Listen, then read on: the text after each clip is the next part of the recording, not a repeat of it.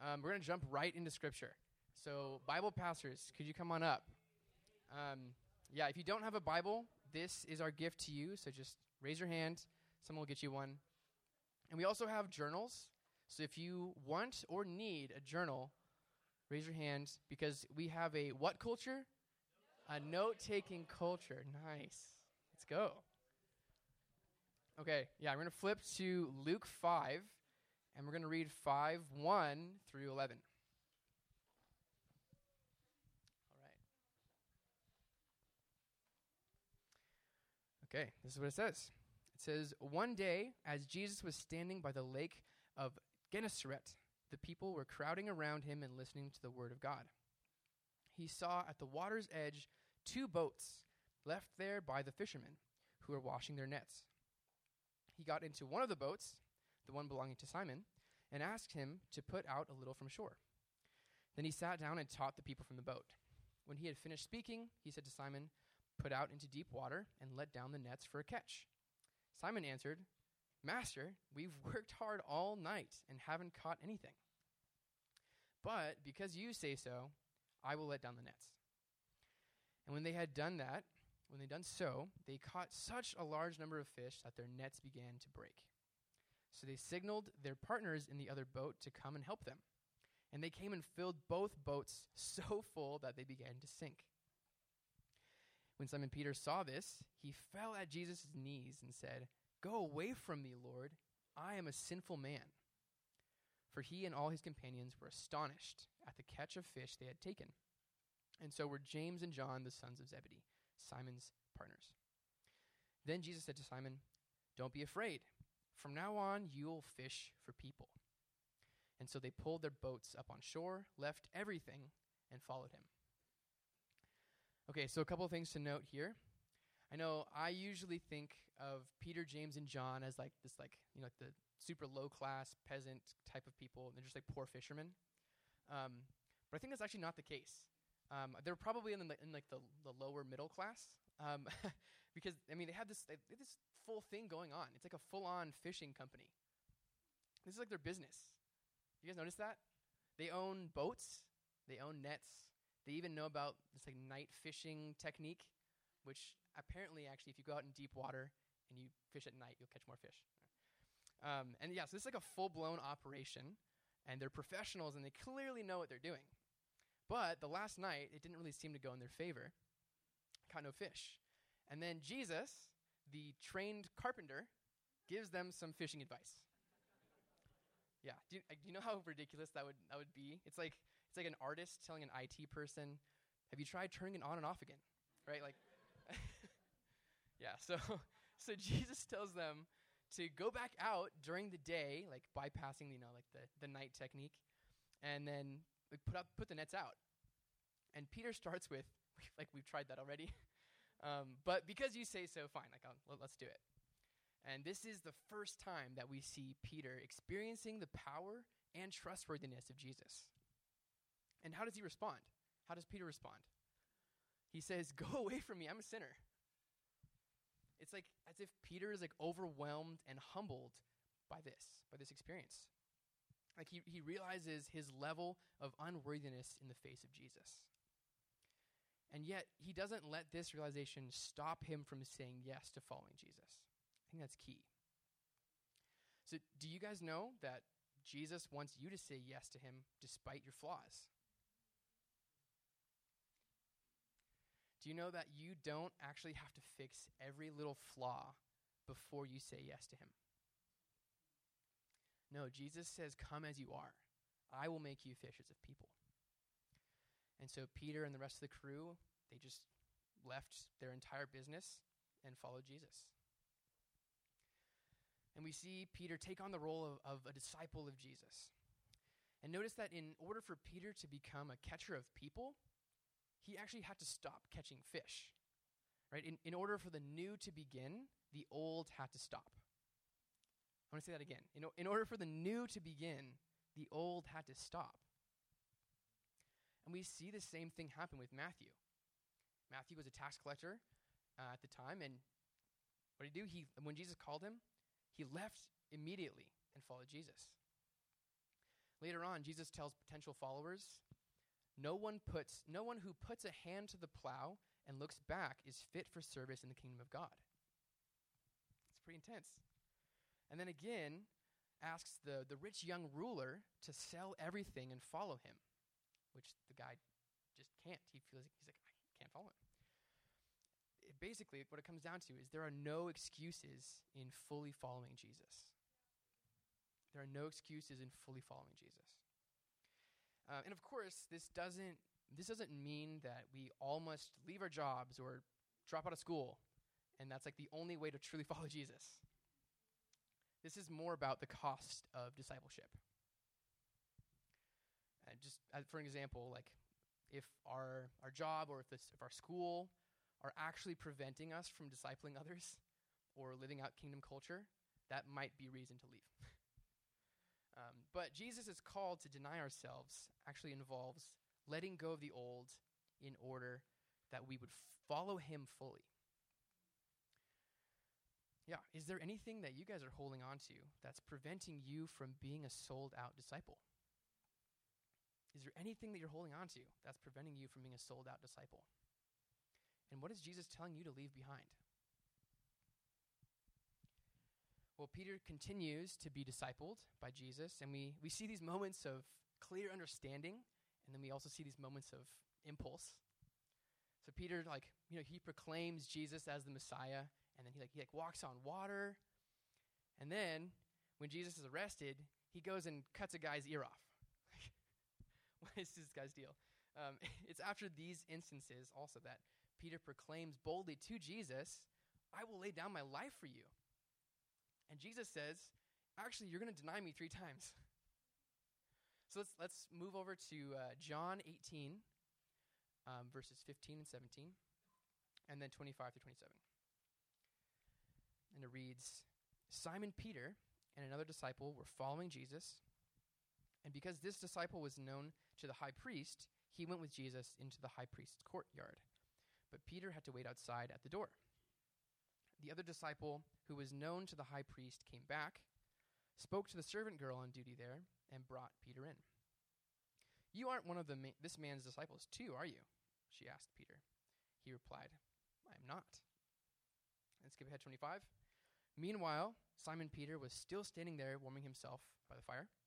So they asked him, You aren't one of his disciples, too, are you? He denied it, saying, I'm not. One of the high priest's servants a relative of the man whose ear Peter had cut off, challenged him. Didn't I see you with him in the garden? Again, Peter denied it, and at that moment a rooster began to crow. So Peter's denial, it wasn't just about not knowing Jesus. It was actually it was a denial of friendship and lordship. Peter had literally just stated boldly that he would lay down his life for Jesus and then immediately denies knowing him. Talk about double minded. But what about us? Do we live double lives? Moving from the Jesus circle of friends to the others? Are we the same person in every group of friends? Yeah. So Peter, whose name means rock, um, he showed himself to be pretty inconsistent, unlike a rock. But it was through these experiences that Jesus taught Peter to live fully for the kingdom. It was these moments of failure that were defining moments in his life. And they taught Peter to be the rock that Jesus built his church on. It was the trials that helped Peter become consistently solid. Pun intended. Do you guys mind if I if I tell you a story? Okay, cool. Yeah. You do mind? Oh. Okay. Well. Yeah, I, well, I'm I'm actually like deeply embarrassed by this story. So, yeah. So for yeah, well, guys, for for years, for years, I was a child. Okay, for years, it was crazy. Yeah, one one of those years, I went to this thing every single day. It was called the second grade. Anyone else? Yeah. Okay. Yeah, those are some good times. Yeah. Yeah, Meredith doesn't know. Homeschooled. yeah, so I, I had just joined the Circus Arts Club with some friends of mine. And Circus Arts. Yeah. Circus Arts, yeah. We were learning to unicycle. Um, and my, my best friend at the time, Riley, he had just gotten his own unicycle. And that was like a pretty big deal.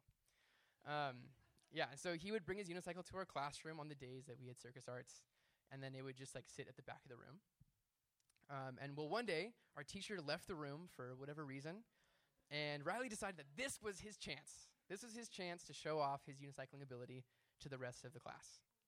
And so he ran to the back of the room, grabbed the unicycle, and then tried tried to mount. Which, if you guys aren't unfamiliar with unicycling terminology, that just means getting on the unicycle.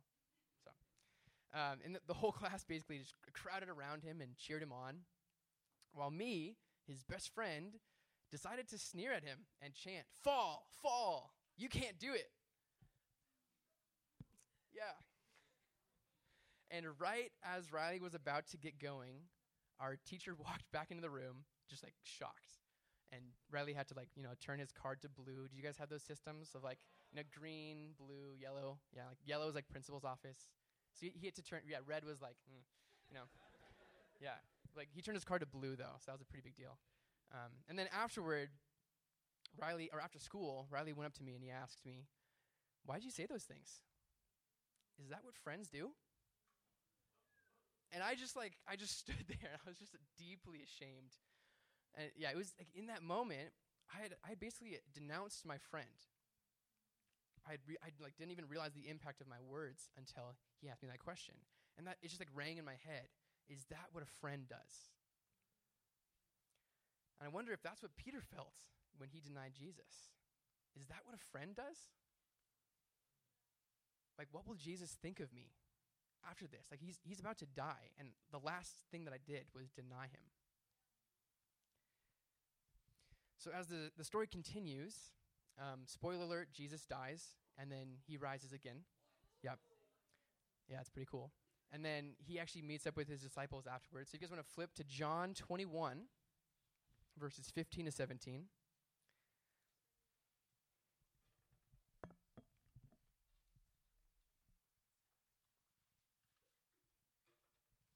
John 21.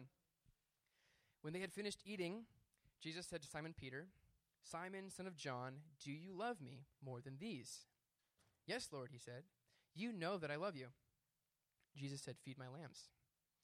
Again, Jesus said, Simon, son of John, do you love me? He answered, Yes, Lord, you know that I love you. Jesus said, Take care of my sheep. The third time he said to him, Simon, son of John, do you love me? And Peter was hurt because Jesus asked him the third time, Do you love me? And he said, Lord, you know all things. You know that I love you. And Jesus says, Feed my sheep. So we see three times Peter denying Jesus, and three times Jesus asks Peter he loves him. Some parallels? Hmm? Yeah, Jesus knows Peter's flaws, he knows about his failures. Yet in love, he went to the cross knowing Peter's failures. In the same way, like Jesus knows our failures, he knows our flaws, and in love went to the cross knowing them as well. But here's the thing Jesus didn't die so that we could feel guilty for ourselves. Jesus didn't die so that we could feel guilty for ourselves. He died so that despite our sin, we could live and to live as his ambassadors taking care of his sheep. When Peter first said yes to following Jesus, did he know how he would be used? No, like there's, there's no way he knew. like Peter had absolutely no idea that Jesus was going to make him the rock of the church. But he was equipped little by little. He said yes, one decision at a time. He heeded Jesus' correction. And in the same way, I'm guessing that we also don't know how Jesus is going to use us in the future. Unless some, someone's like a fortune teller out there. Someone raise a hand? No, okay. Um, but yeah, that shouldn't prevent us from seeking Him. If we continue to just be equipped little by little, and we continue saying yes to the heart shaping work of Jesus, He's going to use us. So we, we actually see some of this, like some of Peter's transformation in the book of Acts. So again, we're going to flip again. We're going to go to Acts 3 11 through 26. Acts 3:11. It says, While the man held on to Peter and John, so they just they just healed a guy. Um, all the people were astonished and came running to them in the place called Solomon's Colonnade. When Peter saw this, he said to them, Fellow Israelites, why does this surprise you? Why do you stare at us as if by our own power or godliness we had made this man walk? The God of Abraham, Isaac, and Jacob, the God of our fathers, has glorified his servant Jesus. You handed him over to be killed, and you disowned him before Pilate, though he had decided to let him go. You disowned the holy and righteous one and asked that a murderer be released to you. You killed the author of life, but God raised him from the dead. We are witnesses of this. By faith in the name of Jesus, this man whom you see and know was made strong. It is Jesus' name and the faith that comes through him that has completely healed him, as you can all see. Now, fellow Israelites, I know that you acted in ignorance, as did your leaders. But this is how God fulfilled what he had foretold through all the prophets, saying that his Messiah would suffer. Repent then and turn to God so that your sins may be wiped out, that times of refreshing may come from the Lord, and that he may send the Messiah who has been appointed for you, even Jesus. Heaven must receive him until the time comes for God to restore everything, as he promised long ago through his holy prophets. For Moses said, The Lord your God will raise up for you a prophet like me from among your own people. You must listen to everything he tells you. Anyone who does not listen to him will be completely cut off from their people. Indeed, beginning with Samuel, all the prophets who have spoken have foretold these days. And you are heirs of the prophets and of the covenant God made with your fathers. He said to Abraham, Through your offspring, all peoples on earth will be blessed. When God raised up his servant, he sent him first to you to bless you by turning each of you from your wicked ways. And immediately after this, the Jewish leaders hand Peter and, or yeah, had Peter and John arrested for proclaiming Jesus as Lord. And Peter, in their presence, filled with the Holy Spirit, tells them about Jesus. In in Acts 4:12, Peter says, "Salvation is found in no one else, for there is no other name under heaven given to mankind by which we must be saved." And then what happens is he says when they when they saw the courage of Peter and John and realized that they were unschooled ordinary men, they were astonished, and they took note that these men had been with Jesus. I don't know about you guys, but I want people to think that about me, that I spend time with Jesus. We see Peter completely changed after receiving the Spirit. He goes from flat out denial to proclaiming the name of Jesus boldly. So, what the heck happened? Well, he waited to receive the Spirit. And just as he did that, we need the Spirit to empower us. We need the Spirit to empower us. Yeah, this, this character transformation, there's a fancy biblical term for it. It's called sanctification. Big word, I know. Yeah. You say with me, sanctification. Nice. Yeah, and this is basically it's it's the process of becoming more like Jesus through the indwelling of the Holy Spirit. It's the process of becoming more like Jesus through the indwelling of the Holy Spirit.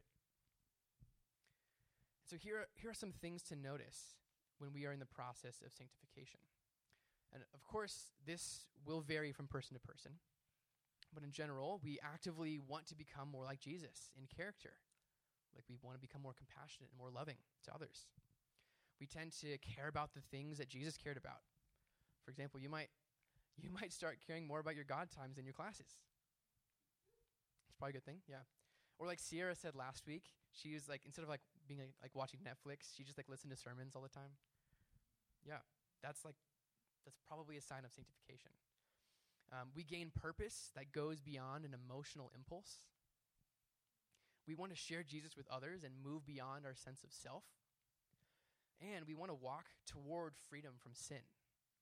These are like these are just like areas that you're probably going to be in the process of sanctification if you're noticing these things.